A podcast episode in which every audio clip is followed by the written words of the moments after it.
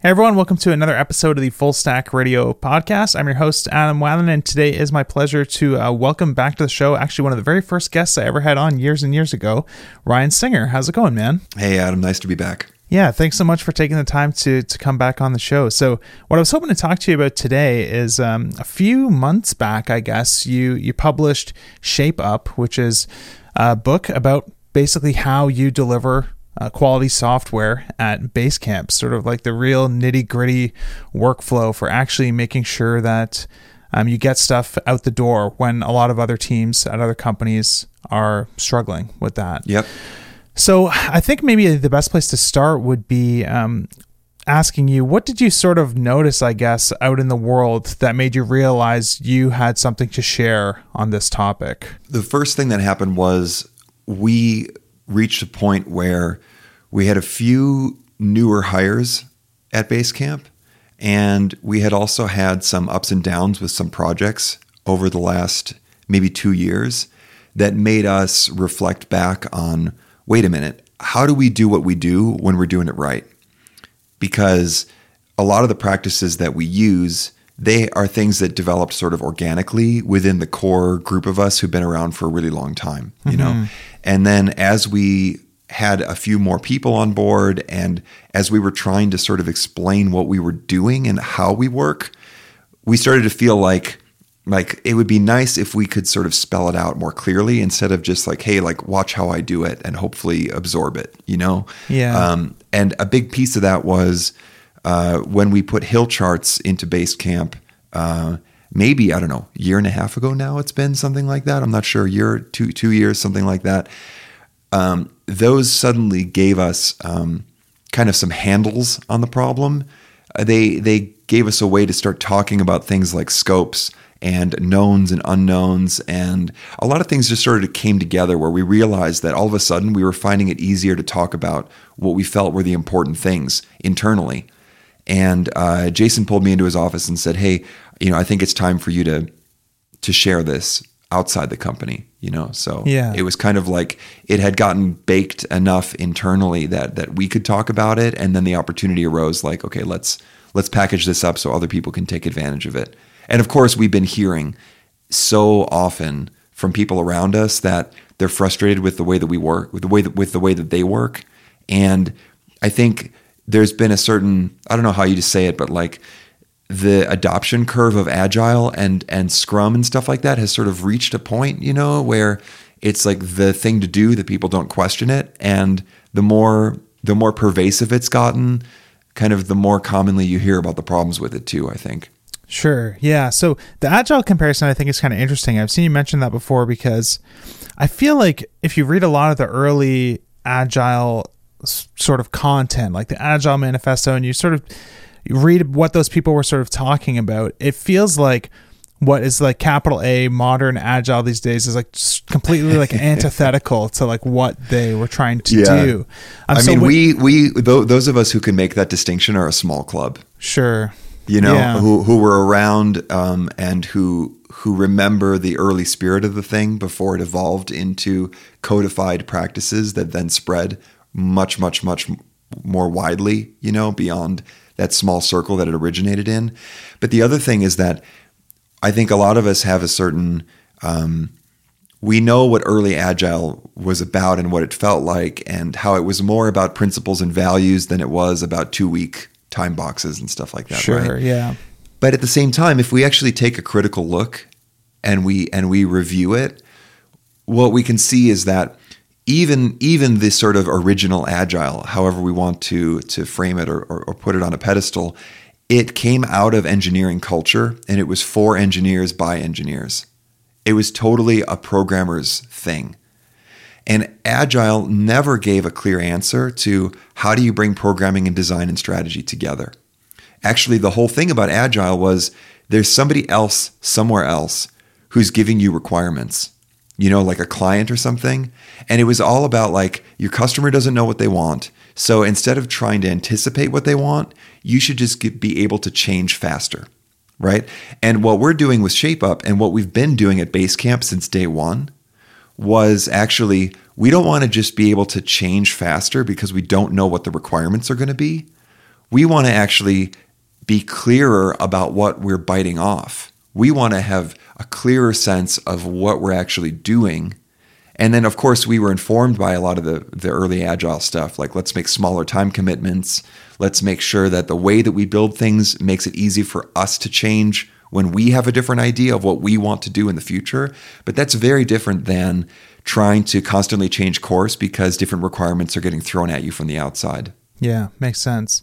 So I think like from what I've learned from following what you guys talk about at Basecamp, if I had to sort of like narrow it down to sort of one idea that I think is the core sort of philosophy or the core sort of piece um, about how you actually get stuff out successfully is that the most important thing to you guys is fixed time constraints but flexible scope. Would you agree that that is sort of the idea that a lot of this other stuff sort of stems from? Uh, it's very, very central for sure. Fixed time variable scope is essential. And we've always been more interested in managing scope than managing time. Um, if you look at what most project managers and product managers are doing, they're actually time accountants. You know, they're just trying to fit everything together because everybody's been saying yes to everything.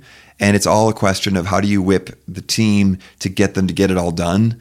And it's an impossible amount of work in too little time. So you're always playing calendar Tetris to get everything done. We've never liked that approach. And we've always thought we would rather put some boundaries on the scope and and say that the scope is something that we are going to narrow down so that we can comfortably get it done inside of the time box instead of trying to squeeze things in you know to the time that we have for sure that that's a big piece of it but the other piece that is equally important is our focus on integration between different roles all the way back to the first cut of Basecamp and when we first wrote Getting Real Getting Real was all about integrating design, development, and strategy. It was all about we've got an idea for something we think is valuable. Let's get some design together, let's get some code together, and let's ship just that thing. You know? And so uh, if, if we only talked about fixed time variable scope, we're already much better off than without it. But the other huge piece of it is how do we put designers and programmers together so that inside of that fixed time, inside of that time wall, you know, when they are trying to figure out what the variable scope is, we want design and development to be making trade offs together as a team. So we want it's not just the time wall, it's also that that time wall is motivating collaboration that isn't happening otherwise. Okay. Yeah, makes sense. So, okay, I think maybe what we should do is sort of start with um, some of the ideas in the book sort of from maybe from the beginning and talk about sort of this this whole process. I've read the book and got a lot out of it, and I think it would be good to get into a lot of sort of nitty gritty questions around it too. But I think it's equally cool. as valuable to sort of pres- try and get the ideas on the table for maybe the people uh, who ha- don't obsessively follow uh, Basecamp's work as closely as I do. sure. um, so, where do you usually start when you're trying to just explain to people how you work at Basecamp in terms of taking an idea and eventually turning that into something that people are actually working on and then finally gets out to customers? Yeah, so um, we can basically look at it as a three part process. There's the shaping of the work, which is figuring out what the work is before we actually make a commitment. There's betting, which is how we actually schedule the work and and put it to a team. And then there's there's how do we how does the team actually go about building it? If we start with shaping, one of the biggest problems that I'm seeing around all the time, and honestly, it's the thing that we still make whenever we have a project that goes south and we look back at what went wrong, 90% of the time it was because we didn't shape it enough. So, what, what do I mean by shaping? Shaping is where we don't give a, pro, a team an open ended problem to solve. We don't give them, you know, hey, go build a calendar or go build this new notification feature and then and then ask the team to do discovery inside of their time box and figure out what the solution is. The reason is none, nobody has clear expectations if we're giving the team a, a problem that's too open ended, right? And of course, we don't want to do the opposite either. If we try to to to go old fashioned upfront design and spec out every little detail before we give it to a team, it's going to blow up in everybody's face because none of us can predict all of the interdependencies and all of the ways that the current system works. You know, it's never going to work out the way we think if we try to overplan it. But what we do need is we have to have some sense of what is what are the sort of tent poles of the solution? What's the main idea? What's our do we have a narrow understanding of the problem? Do can we act do we actually have a concept of how this thing is going to hang together and how it's going to work? Or are we just hoping that there's a solution and giving it to the team? So in the book I use the example of a calendar. A calendar does a ton of things if you just say the word calendar, right? It does scheduling. It does like notifying of asking people to add the event to their calendar. There's drag and drop between month view, week view, day view. I mean, there's integrations with other calendars. There's all kinds of stuff, right? If we have unlimited time, then we can have an open ended definition of calendar. But if we're working inside a fixed time variable scope, first of all, we have to fix our time and say, how much time do we actually want to spend on this? So we call that our appetite instead of the estimate, right? How much time do we want to spend? And in our case with the calendar, it was six weeks. We said, we don't want to build a full on calendar. We don't, and were, we had strategic reasons for that. So then the question becomes if we can only build a tenth of a calendar, what's the right tenth? You know, should we build the very best drag and drop interface inside of a for for meetings down to the 15 minute interval within a day? Or should it be, you know, on the other extreme, right? Of just seeing free spaces on a month grid or something like that? Or should we go the doodle route where it's like really, really good at helping you find overlap in your schedule and it's not even presenting other events that are going on, right? So there's this huge open field. And when we say calendar, we're all fi- picturing something, but nobody really knows what it means. And then if you give that to a team under a time box, you're not setting them up for success. And you're also not setting a clear direction for what you expect to get out of it. So the shaping work is where we do some before we make the bet, before we give the project to the team, and before we make the time commitment, we're actually doing design work at a very rough level, at the right level of abstraction to say we actually know what we want. And we're answering the hardest technical questions to say, and we are actually confident that this is feasible, and we know sort of the the the main uh, you know, um, load bearing points of the structure of how this thing is going to how this thing is going to hang together and how it's going to work. And we're eliminating the biggest unknowns and the biggest risks so that we don't give a, a team a project that has big holes in it. You know, because we can't expect them to actually finish it and ship it if if there's big unknowns from the beginning in what the thing even is, right? So we do this shaping work. When the work is shaped, what we get out of that is a potential bet we have a project that's not open ended, that has a clear concept, that has sort of guardrails on it. And now we can say, if we were to give this to a team, they would know, they would be able to make the trade offs, they would know what to do and what not to do, and they wouldn't get stuck in it. But now we haven't given them, there's no high fidelity mock ups, there's no, you know, um, high resolution images or anything like that. We draw everything with fat markers. We do breadboards and these really rough sketches. So there's lots of latitude still for the team to make tons of decisions on all of the the micro level of what the thing is. But the macro level is figured out. So then the question becomes sort of how does this turn into a project? So now if it's shaped, it's sort of qualified as a potential bet. We're working in 6-week cycles. The number 6 isn't a sacred number. The point is that the number 6 it's long enough for us to actually get something done. And we're not just going to keep chewing away at the corner of something without seeing where the other side of it is, you know? And so that's really where that where that number comes from. And it's also short enough that that that time wall, you know, of the fixed time variable scope, you can feel that pushing back at you from day 1. It's never so far away that it's too abstract to feel it, you know? But you can yeah, feel it pushing sure. back so that the team already in the first week is going to be thinking, okay, what do I need to tackle first so that we can put ourselves in the best position to actually get this done? But I'm getting ahead of myself. So the bet is is six weeks, and we'll either bet uh, a single project into that for a team, a team is like one designer and two programmers, or sometimes one designer and one programmer. And if the if the project is shaped enough, then we can say, okay, this this doesn't have any holes in it. This is safe to give to a team. We'll give it to the team for the six weeks, and then we don't interrupt them at all during that six weeks. So that all they have to do is that one thing. And this this means that we're we're honoring the bet that we're making, you know, and and the language of the bet acknowledges the fact that there's risk and there's uncertainty here. Sure. Right.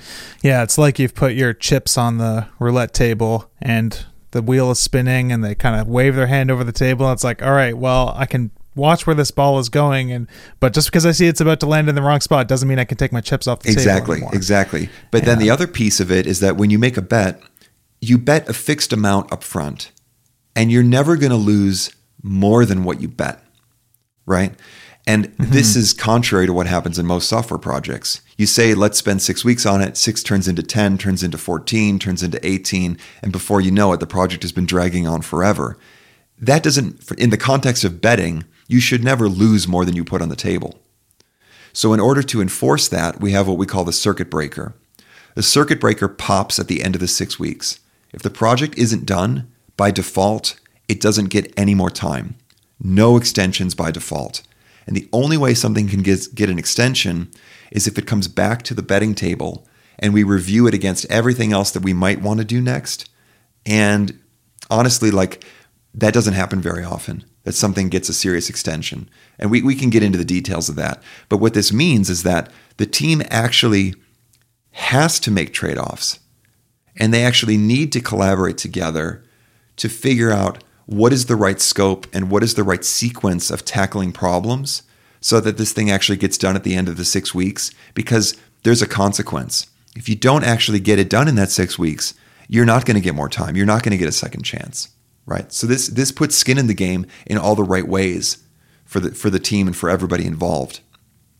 And then the last piece, so that's the betting piece. We've done shaping, we've done betting. The last piece is how the team actually builds it. And so I think before we like get too sure. far into all this stuff, because uh, I think that like, I still have questions, but where we started, I think it would probably be good to to get into some of that before we go. Um, it's funny. I gave a, I gave a far. workshop on this in Chicago a few weeks yeah. ago, and I, am always trying to give like the whole package, you know. And there were like, you know, the, the room was full of raised hands after ten minutes of just trying to get into an intro. Yeah. So this always happens. Yeah, it's hard to know uh, sometimes what the best way to do it is. It should we just like kind of outline the whole yeah, thing know, right? and then dive into the different sections? But um, uh, I think naturally there's gonna be questions that come up, so I think probably it's a good idea to just let's do that. Kind of tackle them as they as they appear. So. Um, I think what I'd be curious to learn a little bit more about is in the shaping process.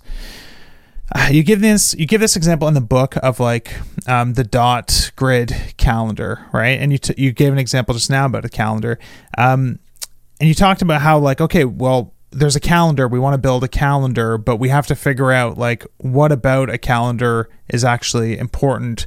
Like why do we want to build a calendar? Like what problem are, are we actually trying to solve with calendar?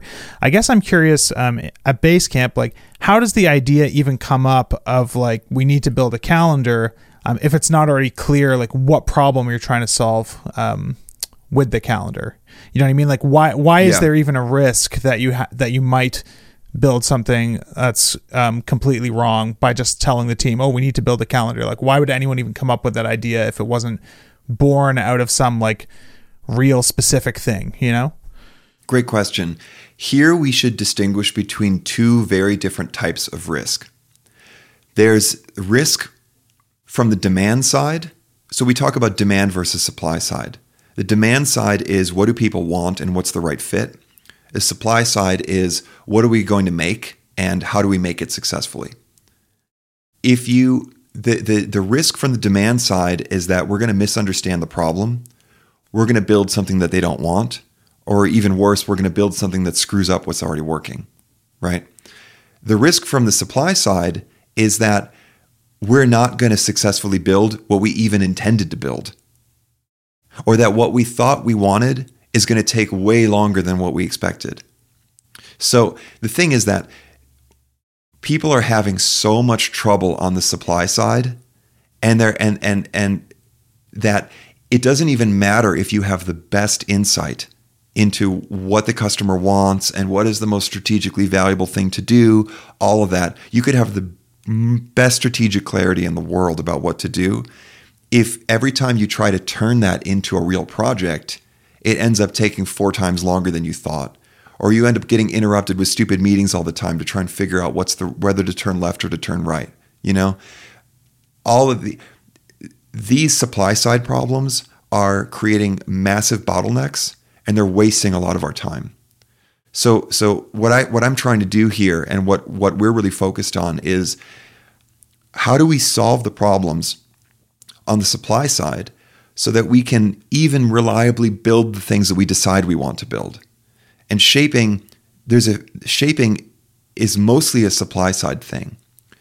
Given something that we think we want to do, how do we get clear about what it is that we're actually asking the team to do how do we take more responsibility higher up in the company for what we're building instead of just pushing it all the way down to the teams and saying, you guys do discovery, you all go figure it out. Okay. So I think what might be interesting to get into, um, if you're cool with this, the examples in the book are all great, but I've already read them. And it makes it harder for me to ask really great questions about them because I feel like I've read them and understand them. So, okay. do you have any examples of like recent work at Basecamp that we could work through from like the shaping process where I'm not going to understand f- the trade offs and I'm going to be able to ask questions that are going to be more. Um, I can tell you the story of a failed project okay. that we canceled because it wasn't shaped well. Okay.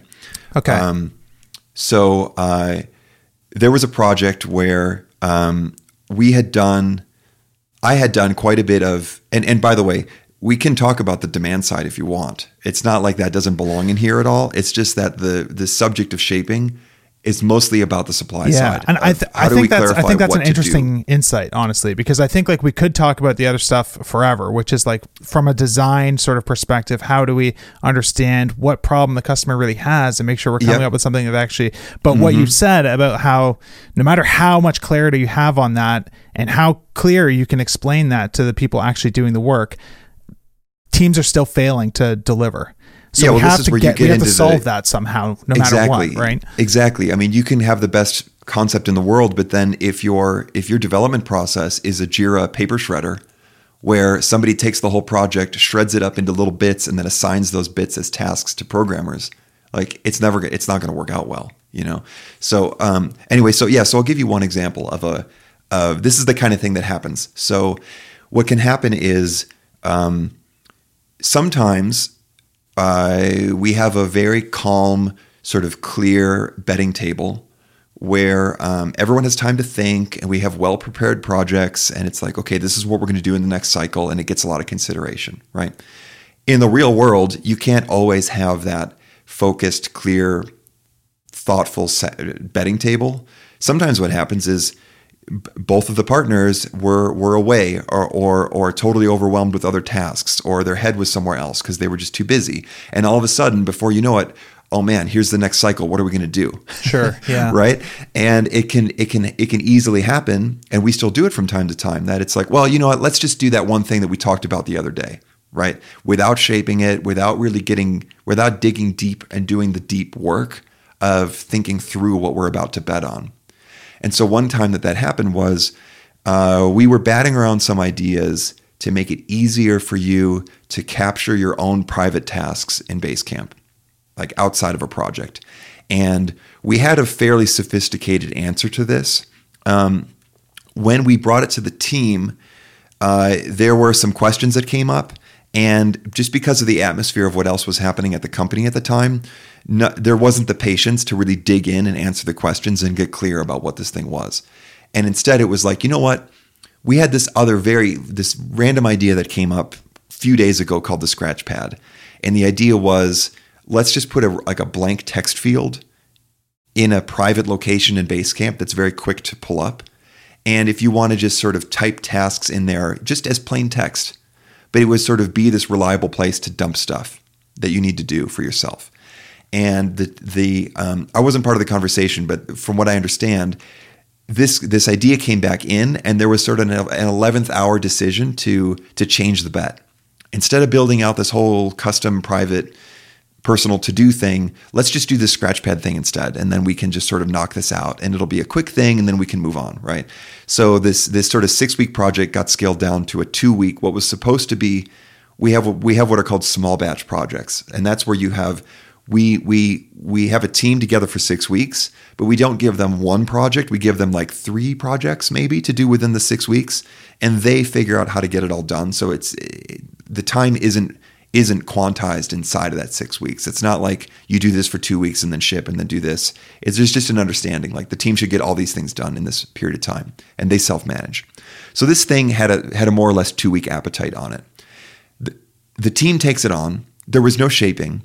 There was no um, uh, what we sometimes call de-risking, which is like asking really tough critical questions about the project of what are the things that could go wrong. You know, they just they just at kickoff decided to take on this project. And then what happened was because we hadn't shaped it, a lot of questions came up. Should you be able to drag a file attachment into this thing?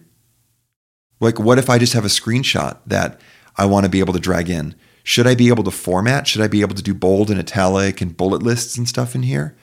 And what happened was there was a path to that uh, so then the, the idea was okay well instead of this being a plain text field let's make this like a what we, we have a thing called Trix which is like our WYSIWYG editor. Let's make it a Trix field. Well if it's a Trix field then the the difference between the edit state and the show state becomes bigger right? Because if you have a link in the in the now you can have a link in there. And if you're in the edit state and you click the link it doesn't go anywhere. But you're in the show state you click the link and it would take you somewhere. So now do we have separate edit state and different show state? And what do we do about file attachments? And should we preview images when you drag it in there? Blah blah blah. So what happened is the scope starts to balloon, right?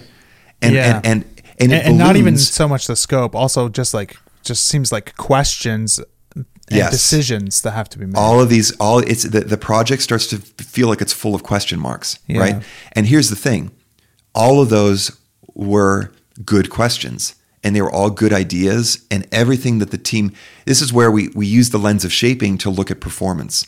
The performance of the team was totally reasonable considering the fact that they were given an open-ended idea which was like just make a scratch pad right? All of the questions they raised and everything they thought of is totally understandable. What didn't happen was we didn't put up guardrails from a higher level in the company to say you know what attachments don't matter, styling doesn't matter, links don't matter. This is this is just a plain text place where there's no difference between the show state and the edit state that's constantly auto saving so that you can quickly capture something. Mm-hmm. So, do you feel the difference? Uh, how, how, how much more shaped that idea is? When you have the guardrails on that idea and you're like, it's only this, and this is what matters about it, and we're not doing that, or we're not doing that, or we're not doing that, when you take that idea and you put that inside of the appetite, you put that inside of the, let's say, two week time box, there's still variable scope. There's still lots of little decisions to make about how to present it, how to show the autosave indicator. You know, like there's there's a whole lot of open questions still, but it's a different type of open question. It's an open question of how to fill in the detail. It's not an open question about where the edges are. So to play like devil's advocate for a second, I think the the part of that that I'm like the most skeptical about as a developer myself is I feel like I have a low confidence that it's even possible to really successfully always identify what some of the hairy parts of anything are going to be until like you're actually doing the work. You know what I mean? In my experience, anyways, no matter how much I've tried to plan something, there's always like inevitably like something that you I never could have predicted until I actually do the work. That's like, wow, this is going to take six times longer than I thought now. Mm-hmm. Is that just something that just doesn't seem to happen at Basecamp? Or is it something that you feel like you've over time gotten better at being able to sort of identify where where some of these risks are? What what happens when that does happen on a project if it does happen? Yep. Yeah. So those are great questions. First thing is there's no ultimate security there will always be things that that that you can't see that can surprise you and that can blow up a project. We cannot give a 100% guarantee that that's never going to happen. However, the the the reason that that that happens that it takes six times longer than you thought is because of unseen interdependencies. It's always because of interdependency that that happens. I pulled on this string and I kept pulling and it kept leading me to different places, you know? And like, oh, like this is connected to that. I can't change this without changing that. And if I change this, I have to change that. And that's how that's how it takes so long is because so many parts are all becoming involved because they were all interdependent. The thing that we're looking at in the shaping phase. So first there's a shaping phase of just putting the clay on the table. Here's what we think we want to do, right? But then there's a step in shaping in the book, it's a chapter called Risks and Rabbit Holes.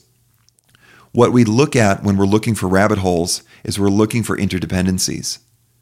So what we do is we look at the shaped concept and we get a technical a technical expert who's quite senior looks at the shaped work and they actually open the hood a little bit and they look at the the touch points that we expect to be there or the API points that we expect to be there and they pull on the string a little bit and see how far it leads you know if you have a, a concept that you've shaped and all of the parts are independent or orthogonal from each other, then your risk profile is going to be thin tailed. It's going to be something where it's not going to be six times, 10 times as long as you think. You might be off by a bit, but you're, it's not going to blow up in your face if if you have problems in the design or in the code where like this depends on that and also depends on that and there's a sort of circularity there that's that's when you're going to get into trouble. So what we're doing is we're looking for those types of things and we're doing it with technical expertise. We're asking the hard questions and we're looking actually at the existing system. And then we're saying what do we need to cut from here or what decisions do we need to make so that we can orthogonalize this shaped work so that yeah. we can make all the little pieces that make it hold together independent enough from each other that they're bounded. Makes sense. So how does that fit into the the schedule? I guess like um, the person, like the technical experts, say like the developer at the company that's going to help you sort of find out where the hairy bits are. Are they involved in like a big batch project already, and you have to sort of take them out of that to do this? Does it happen like in between batches? Is there um, people at the company who don't actually work in that sort of like work on like the batch work and are just kind of available for this sort of thing? Or who's usually doing this and where does it fit into the schedule? Yeah so the first thing to to to to make it more understandable is that we think of this more in terms of a checkpoint for is this safe to bet on or not. So this just needs to happen at some point before we consider it bettable right?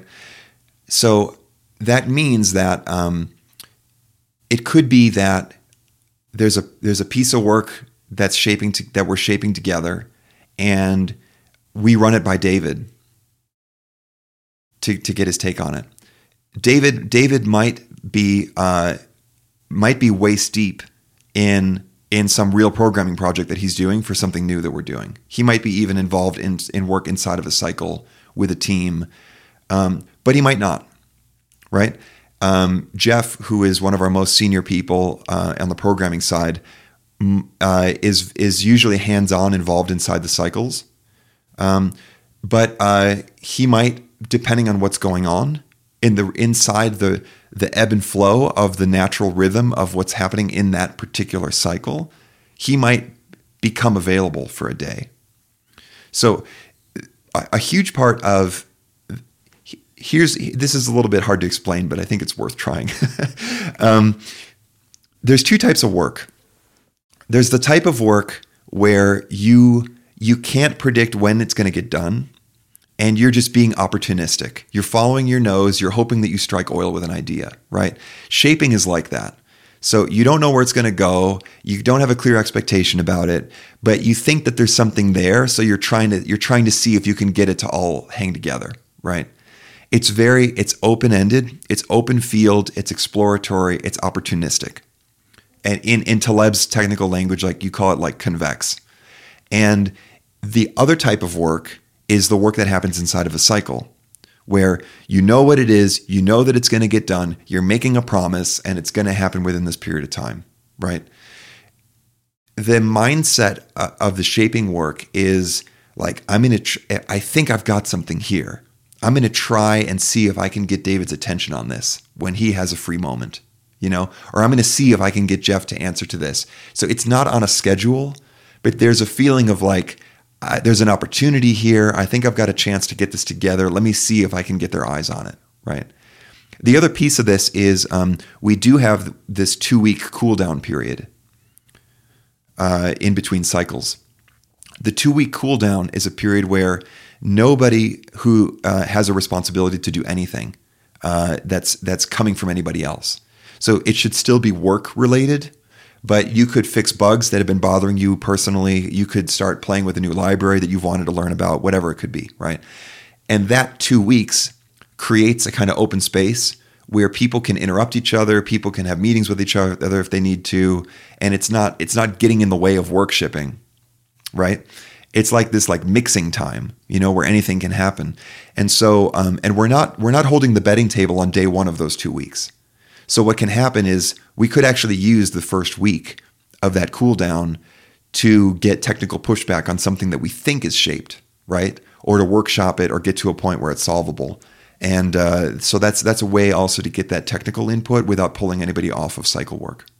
Just wanted to take a quick break to thank one of this week's sponsors, and that is Tuple. So, years ago, I used to use this app all the time called Screenhero that let me quickly hop on a screen sharing call with a friend or coworker whenever we needed to pair program on a new feature or fix a bug, stuff like that. Eventually, Screenhero got acquired by Slack, who promptly shut it down and released their own way worse version built into the bloated, resource swallowing black hole that is their Electron app. So, after this happened, I spent literally years years suffering through either web-based alternatives that had terrible performance or enterprisey meeting slash webinar slash conferencing software that filled my screen with all these unhideable, annoying pop-ups and toolbars, and then Ah, my friend Ben Orenstein and his buddies Joel and Spencer released Tuple, the absolute best pair programming app I have ever used. Here's why I love it. Number one, it's written in C, so it is fast as hell with no Electron overhead. Number two, it stays out of the way. There are no annoying pinned windows covering up all the tools I'm actually trying to use, like my text editor. Uh, Tuple itself is completely invisible except for a little icon in the menu bar. Uh, number three, I can start a call with someone in my contact contact list in literally one click, so I don't have to create a meeting and then send around a URL or send invitations via email or any of that slow, annoying crap. Number four, the remote control experience is actually even better than Screenhero. So they've done all sorts of clever optimizations in Tuple to make interacting with your pair's computer feel incredibly fast and responsive, like being really clever about detecting the mouse position on your computer instead of on the pair's computer so there's no visible lag. All sorts of little details details like that that you'll notice that make the experience feel really great. Uh, number five, it's actually built for pair programming, not for webinars or meetings or conferencing, whatever the hell that is. It's loaded with all sorts of little details that make the pairing experience really great, like quickly drawing something on the other person's screen with a little pen tool, like maybe you want to draw a circle around something to get someone's attention in a certain place, or just click on something and have a little halo show up so you can point out a specific part of the screen, or even being able to copy a URL on your own computer and have that automatically appear in the clipboard for the person that you're pairing with so they can quickly jump to some documentation that you guys want to read together. So I was literally the very first customer that paid for Tuple when it was released in 2018, and I have been a happy customer ever since. If your team does any pair programming at all, and you should because it's by far the most productive way I've ever found to build software, uh, you should 100% visit tuple.app and sign up for a free two week trial to test it out. I promise you won't be disappointed. Thanks again to Tuple for sponsoring Full Stack Radio this week. Back to the show. So I think probably the next big topic to get into that I think is going to be one of the more interesting ones for people listening is um, what does it look like to actually do the work once it's been once you've decided which pitches that you're going to commit to for yep. this cycle um, so I think maybe like the best place to start, and this is still kind of related to the shaping stuff, I guess, is what artifacts does a team receive that they're expected to be able to succeed with at like the beginning of the pitch, and how much does it vary from project to project? I guess. So do you mind mm-hmm. maybe giving me a few examples of like what a team had to start from? Just so people listening, I think can get an idea of like how specked out things are. Like sometimes we have a mock up, sometimes it's just written, or you know what I mean. Is it does it always include both elements? How consistent is it? Um, anything that you Yeah. can share there to sort of paint the picture for like what people have as their starting point on a team to actually deliver the feature. So uh, this this uh, this comes back to to shaping the work at the right level of abstraction. If we if we if we just say in words, go build the scratch pad, then that's too abstract. And if we give wireframes and and hi-fi mock-ups and stuff like that, that's much too concrete because then we're already doing the work for them. Of we're sort of fixing too much of the solution up front, right? So we use what we call fat marker sketches as the main tool, and also sometimes breadboarding as the main tool to communicate the idea at the level where it's concrete enough that everyone can see exactly what's in and what's out and how it works. But there still isn't uh, there isn't like a hi-fi design that anybody's just going to go implement exactly that. So that's the first thing. Uh, the the ingredients of a of a of a write up. Uh, so we we call it a pitch when we're writing up what we've shaped to bring it to the betting table, right? Because you're pitching it to to, to get bet on, and then organically people end up calling the same type of write up the shaping doc after the project starts because it's not a pitch anymore because it's like it's it's happening. You know what I mean? Sure, it's like been moved Um, from one column to the next, even though it's the same content. It's just like in sort of Totally. a different phase of the Totally. process. Yeah. And basically, what, what the shaping doc should give you is it should spell out the problem so you understand the motivation of why we're doing this. It should spell out the appetite so you can understand why certain ch- chunks of the scope are missing. You know, if if if we say this is a this is a calendar and we're going to build in six months, then you can understand why everything's in there. If you say this is a calendar and we're only building in six weeks, and then a bunch of stuff is missing, you can understand why because how else would we get it done in six weeks? you know so this comes back this is the whole like um, what's better a steak or a hot dog right like a steak a steak is objectively somehow a better meal maybe but if you only have five minutes a steak is not the right solution right? So but when you need to know the time constraint in order to appropriately value the solution that's being given right? And to understand the trade-offs. So we've got the problem we've got the appetite clearly stated then we've got the tent poles of the solution. And that's where we're looking at uh, fat marker sketches and we're, we're seeing a walkthrough of you'll go from here to here and then we'll have an affordance for that and that kind of a thing the fourth and then the the the last thing basically that we need is to call out any rabbit holes or things that we're not doing so uh, so for example when we shaped the idea for the to-do groups in basecamp there was a whole rabbit hole related to how to deal with completed items and there were at least three different solutions for handling completed items.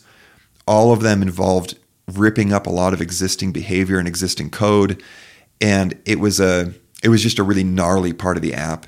And we we made a decision at the shaping step to go with a not awesome solution. You know, we we uh, we found a way to to put all the completed items at the bottom of a list and just append the group name at the end instead of sort of gathering the grouped completed items together. And there were a lot of flaws with that, but it allowed us to orthogonalize the work more. It allowed us to say, we know with confidence that we're not going to have to change a whole bunch of other stuff that are sort of ripple effects from this if we make this call. And when we stated that up front, that we know this isn't ideal, we know it's not the best possible way to handle completed items, but we're making the call because it it it clips, it cuts away all of this risk. It cuts away all these unknowns because it simplifies the work and makes it more independent and orthogonal. That's why we're doing it. That's the kind of thing that you're going to see in the shaping doc. So when a team is given this and you've identified like a risk like that or a rabbit hole, something where you've decided like basically, listen, when we were thinking through this problem, it occurred to us that this part could be really hard. And Yep. it's going to occur to you that this is going to be really hard if we don't bring it up to you in advance. So Uh-huh. we're just letting you know like it's totally fine to just do this very very simple thing. Don't Yes. waste any brain energy on this at all. Yes. Um and and and now are you saying don't waste any energy on it period or are you saying deprioritize this until everything else is done and if that happens at three and a half weeks into the cycle, well, now maybe we can spend some time thinking about can we improve this? Well, in the case of a real rabbit hole, we're saying it's just out. Okay. There's other things that we might identify as nice to haves that we're going to call out and say, maybe we want to color code the groups. Yeah. This is not important. It would be nice, but it's not important. So don't sequence it up front in the six Okay. weeks. And if it doesn't happen, that's fine. Right. Yeah. Yeah. So, how much room, I guess, is there in terms of what is defined and what is left to the team? Because I know you talk a lot about like at Basecamp, teams are very autonomous in the sense that you've given them this work, it's been shaped. The idea is um, you're not going to talk to them unless they want to talk to you for the next six weeks, basically, sort of thing. You're not going to interrupt them. But for a team to like succeed and be autonomous, obviously they need like some control. They need like some ability to change things and make decisions about things.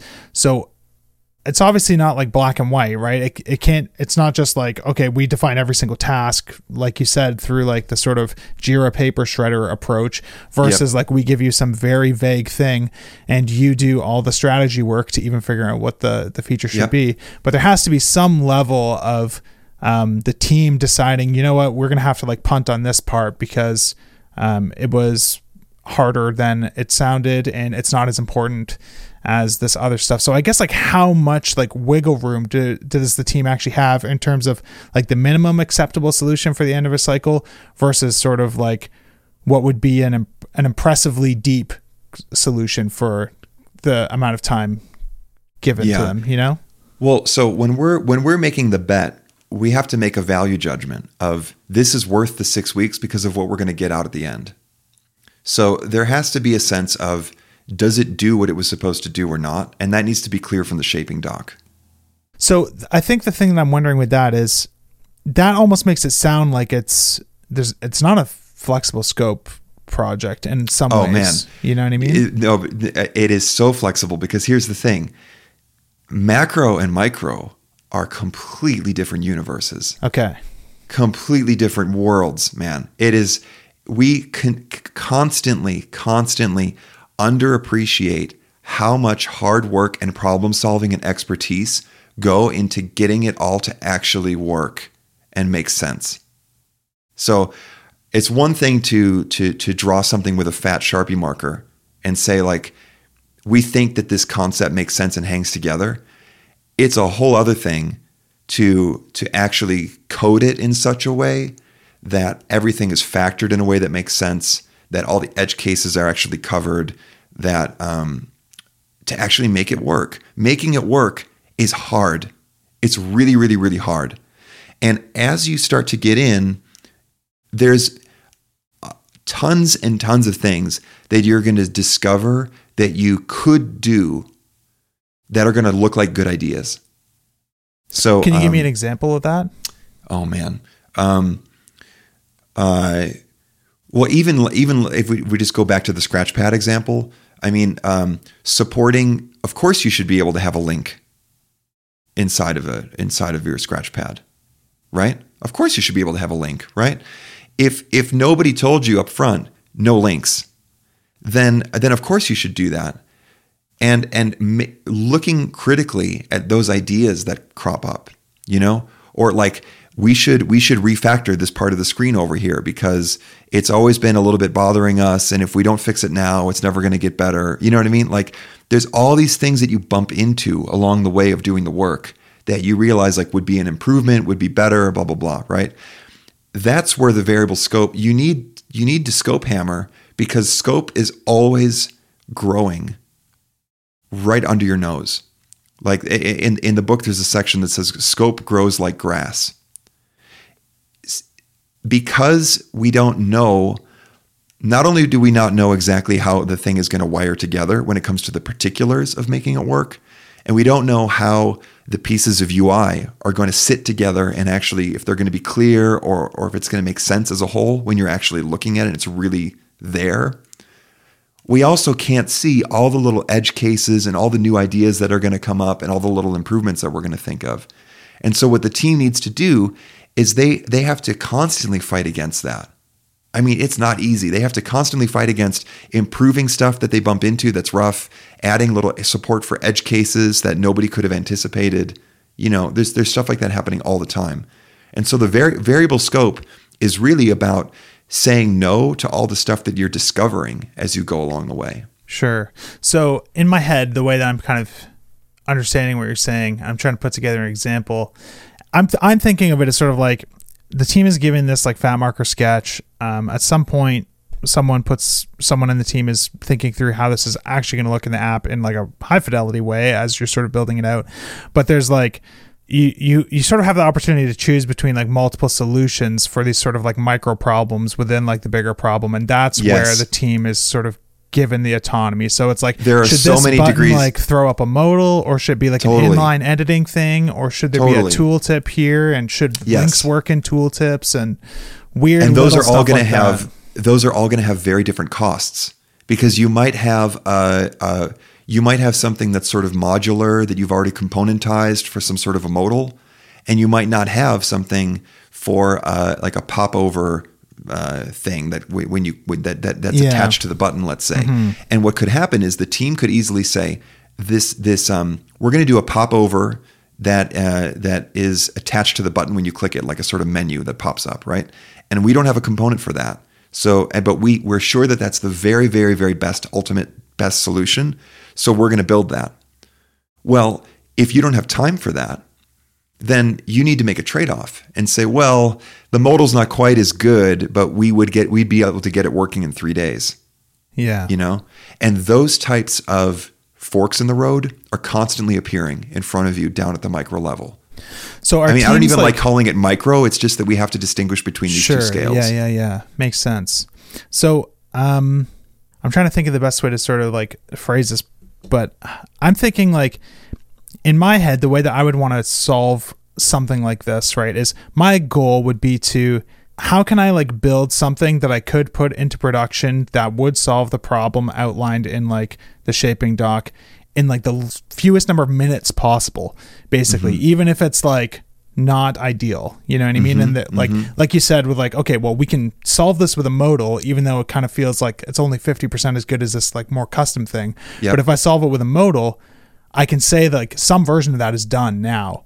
And there's like a better version of it that I can do, but I don't want to think about that better version of that until like the better than zero version of like the whole surface area is done yes um, if that makes sense.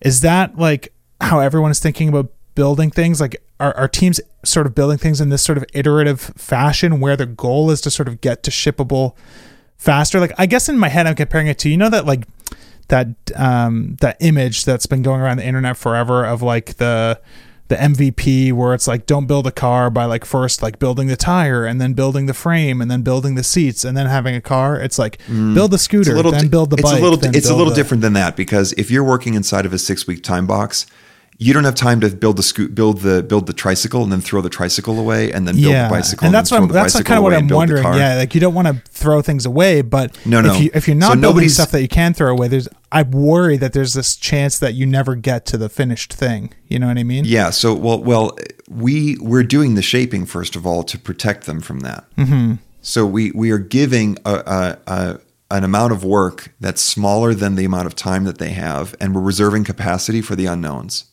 Okay. Right. Nonetheless, they are still going to have a million different ideas for how to do everything. Yeah. Right. The the main issue is not. It, it- we are overvaluing iteration as an industry, Okay. and we need to start Controversial in opinion incoming. in addition to it, yeah, in addition to iteration, we need to value trade-offs. You have to make calls and say no and commit to something and move on and do the next thing. And Yeah. not just say, I get to do a, a maybe not great enough version because I get to come back later. You don't get to come back later forever.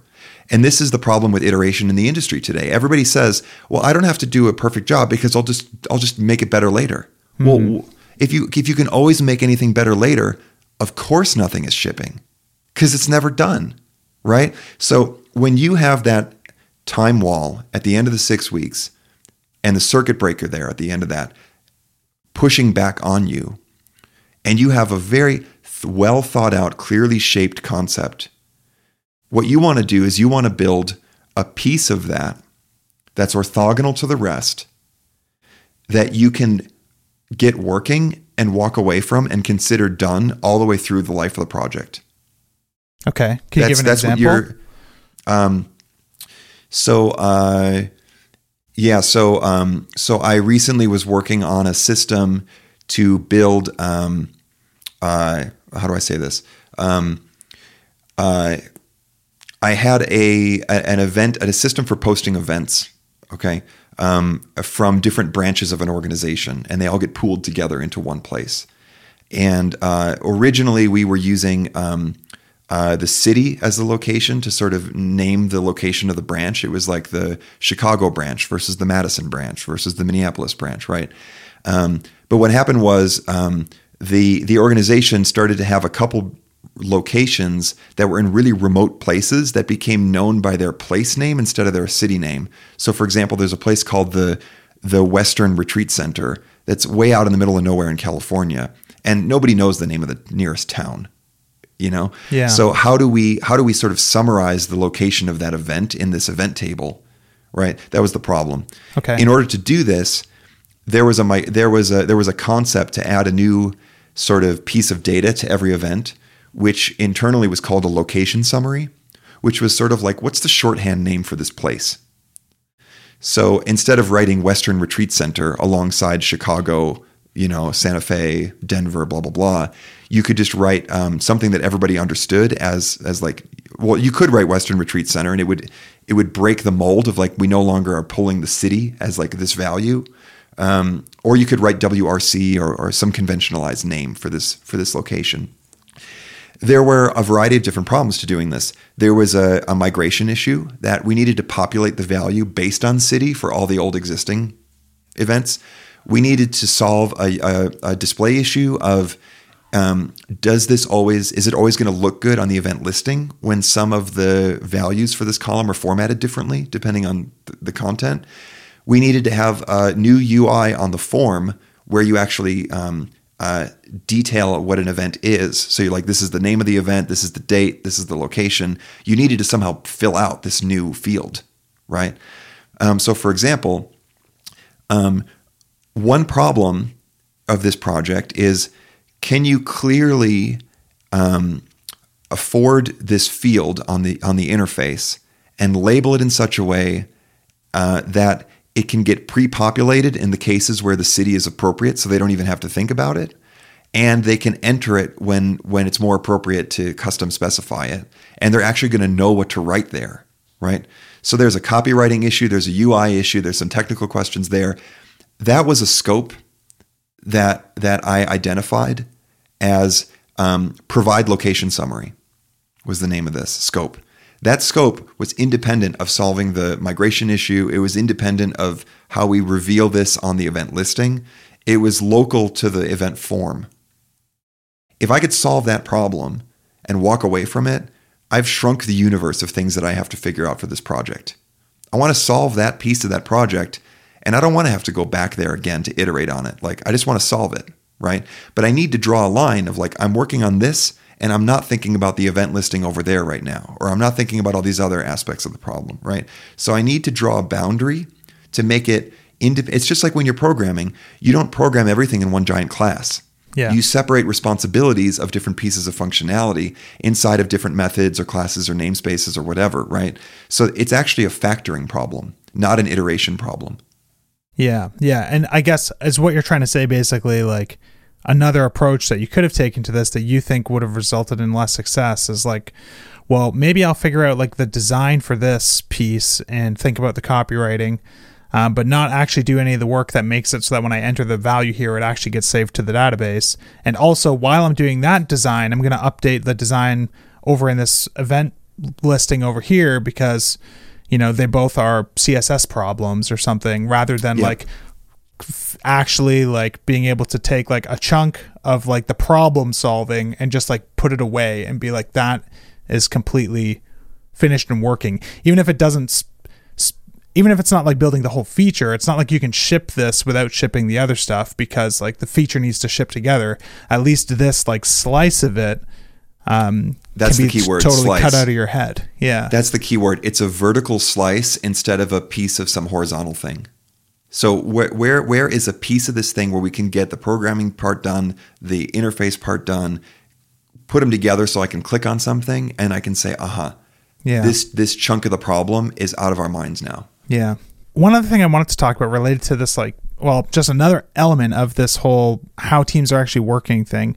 Um, I think the way like a lot of teams work is they have designers who put together these high fidelity designs, give them over to the programmers who then build it out, right? And from like reading Shape Up and following some of the stuff that you guys talk about at Basecamp in general, feels like a lot of time you guys are doing like the opposite, um, where like you're almost like building a prototype of like the the code side of things with no real thought put into the high fidelity design. Um, just kind of almost using like default browser styles in a lot of ways. You know, it's like here's the Times New Roman version of this feature, basically, and then um, once you have all the buttons and the radio buttons and the check boxes and everything kind of there and works, and you can sort of see like, yes, this lets me do this interaction that I want to be able to do in a way that makes sense. Then we go back and figure out how can we make this kind of like put a fresh coat of paint on this sort of thing. Yep. Um, is that like how you guys always work? Um, and in that sort of situation, like, I guess I'm what I'm curious about is like the sequencing of the work, like when designers are doing design and when programmers are doing programming, and when they're like collaborating together versus when they're like handing things off just to sort of like paint the picture of what it looks like for like this team of a designer and two programmers to actually be tackling a problem Yeah, totally. So I find a useful way to think about this is just to look at the interdependencies. Look at who depends on who for what when. The programmer should not have to wait on anybody because the color blue is the wrong color blue, yep right? But the programmer needs to know what are the endpoints in the view for the controller actions, right? So what the programmer needs is affordances that actually wire back to in what is the what is the code actually wire into? The code doesn't wire into blue. The code doesn't wire into a font choice. It doesn't wire into it's on the left instead of it's on the right.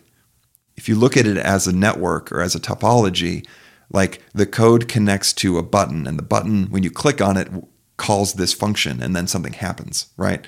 So so what the programmer needs is the button. And it doesn't matter exactly where the button is and it doesn't matter exactly where the button looks or how the button looks right? So the first thing so so first of all um, if we really start from zero both the programmer and the designer have seen the have the rough concept in their mind uh, based on the shaping so that means that the programmer is not starting from zero they already can start thinking about modeling issues or schema changes or whatever, they can start dealing with those deeper problems from the very, very beginning because the model is kind of implicit in the shaped work to a certain degree. Okay. so so would you say like more often than not programmers are able to like start programming from the shaping doc without having to I would say collaborate no, with he- the designers well, now we're coming into another distinction, and I'm sorry that it always gets more complicated, but you know, like real work is nuanced. Yeah, you know, totally. we're um, there. Sometimes we have this kind of funny idea. I think it comes from Ticket World. You get a ticket, you start programming, right?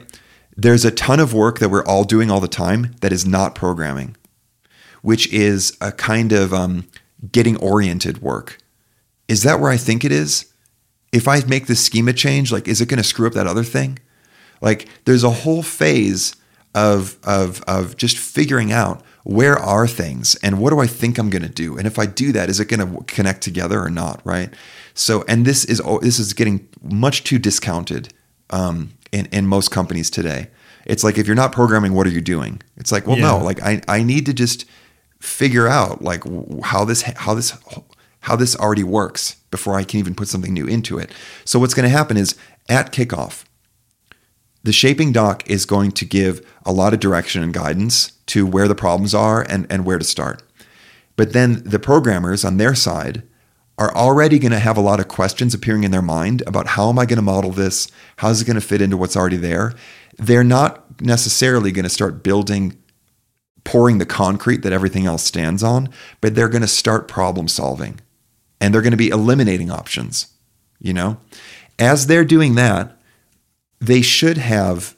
We really should um, lead with design all the time because um, it, it the design does matter with from the perspective of the affordances in the design, not the style, right? So, but the the thing is that figuring out what the right affordances are doesn't take as long as nudging things one pixel here and one pixel there and stroking your chin and trying to figure out if it looks right or not, you know? So, the designers can while the programmers are getting oriented and starting to spike out ideas for what they think the right approach might be to the model, the the the programmers can, uh, for example, get uh, they can they can wire a route together that will give the the designers a place to put a template. Yep. So that they can actually navigate to it. That's something that the programmers can do up front, right? Now the designer has a route, and they maybe have like a, an empty controller action, and the designer then can stub in a template that has the right affordances in it, but with a with a TBD visual design. Sure. Yeah. So I think this is an important distinct or point to touch on, which um, I didn't make any assumptions on, but is becoming clear. Designers at Basecamp are writing like at least the first draft of like the templates usually. The designers at Basecamp are responsible for the HTML and CSS and and and some degree of JavaScript. Okay, so and, period, um, they're responsible for it. So a programmer is never going to be in a situation where they're the ones opening up a view and deciding, well, I know based on this um, fat marker sketch that we're going to need like a button and like a checkbox here. Exactly. Like they're That's never the, the ones putting that in there. The designer is. Exactly. Yes.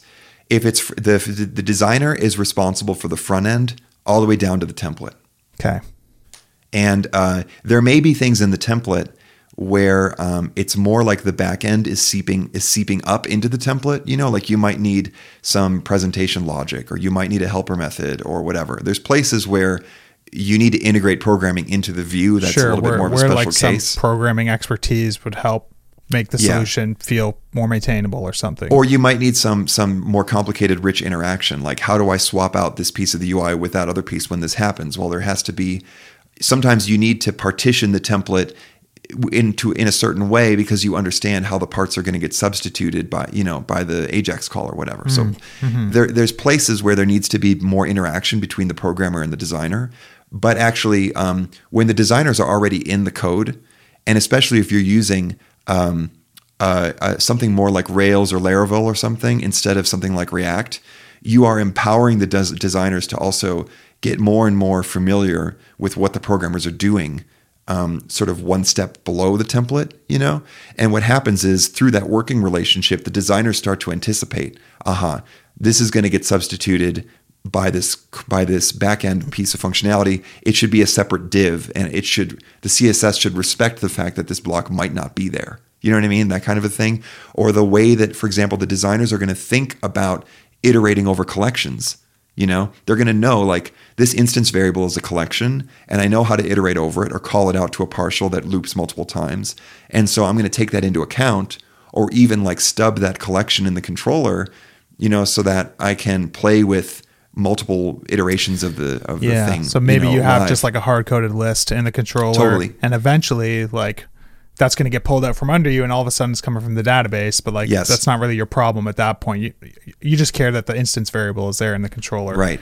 Exactly. So the so the designer gets the the the, the basic pieces into place. And then the programmer can do the wiring work now because they have all the affordances and endpoints they need. And then in parallel to that, now the designer can fuss with 10 different ways to move the button around or, or, or retyping, rewriting the copy 10 different times to figure out what's the right way to explain it, you know? And this is this is this is where we look at it through the lens of interdependence, right? If the copy doesn't dep- if the programmer doesn't need the copy, then don't give the copy to the programmer yet. Just give the programmer what they need so they can get started, and then you've got your own local version of the app running, and you can keep iterating on copy and color and arrangement uh, you know, as you go and in parallel. Yeah, that makes sense. Awesome. I think that's probably like all the questions that I have specifically about like the the building phase. I know there's we've probably only touched on 10% of all the different parts of it, but I want to be respectful of your time. And I did have one other kind of unrelated question. So, um, something I'm curious about that I think a lot of people listening are probably in this situation is have you talked to many teams that are applying like this sort of approach um, that do client work as opposed to like internal product mm-hmm. work? And are there any pieces of advice that you would give to teams who want to try and work in this way because like they see it and they think, wow, like this seems like such a better way to work, but I'm not sure how to pull this off in a client world where expectations are a little bit different in terms of time and budget and scope and stuff like that. Yeah. Um, so we, I have talked to some cl- people who do this with client work. Uh, the majority have been have been people who don't, uh, mm-hmm. but it there is something there with client work, and and this actually traces back to what I saw Jason doing in the early days when we were doing client work. Clients sometimes want the impossible. Sure. They want us to to be able to tell them exactly what we're going to do and how long it's going to take and what it's going to cost and they want it to all be done when we say it's going to be done. Like that's the sort of fantasy we we know better because we understand how much uncertainty there is in the real work. I think it's it's our responsibility and and opportunity to to in an upright and honest way look our clients in the eyes and say, "Look, this is the reality. None of us have a crystal ball. We don't know how this is going to shake out." No, no, if you've done this exact project 10 times before, you do know and this isn't even a question, right? If you're doing factory type work where you just cook out the same thing over and over again, then these questions don't apply. If there's novelty in the work of any kind, right? Or if um, if they aren't if if there's any question of whether they're what you build is what they're going to want, you know, then the most honest thing to do is say, look, rather than making a commitment to you about what's going to happen at the end of 6 months, let's talk about what we think we can reasonably accomplish within 6 weeks and let's talk about the type of wiggle room in the solution that we're going to need because there's no getting around the unknowns. And then what happens is you're having a more honest conversation where you're not promising things you can't deliver. They're actually reducing their risk. If they make a 6-week commitment with you instead of a 6-month commitment, and it's like, "Hey, let's let's take it 6 weeks at a time." It's better for everybody because you're not all making promises to things that you can't see and, and can't predict. So I think there's a there's a lot of value there and it maps it maps very very well. Let's let's shape what we think we want. Let's look at what we've shaped before we make a commitment. Let's say we can't predict the final form but this is our best um, understanding of what we think we can do. And let's make the time commitment long enough to finish it but short enough that nobody feels like it's the end of the world if if if it's not 100% what we expected. Yeah Awesome. Well, thanks so much for taking the time to come on uh, and do the podcast with me, Ryan. I really appreciate it. I learned a ton. It's always great being able to to chat with you about this stuff. Where's the best place for people to sort of keep up with the new work that you're doing and ideas that you're exploring and to learn more about the shape up process and check out the book? So the best place to learn about shape up is just to go check out the book online at basecamp.com slash shapeup. You can read it directly on the web there or download it as a PDF. And uh, if you're interested in more just sort of what's new and, and what's happening around Shape Up or latest thoughts on it, my Twitter is the best, best place for that. I'm RJS on Twitter. Well, there you have it, folks. I hope you enjoyed this conversation with Ryan Singer about how Basecamp builds software. If you're interested in the show notes for this episode, you can find them at fullstackradio.com slash 131. Thanks to Tuple for sponsoring the podcast this week, and we'll see you next time.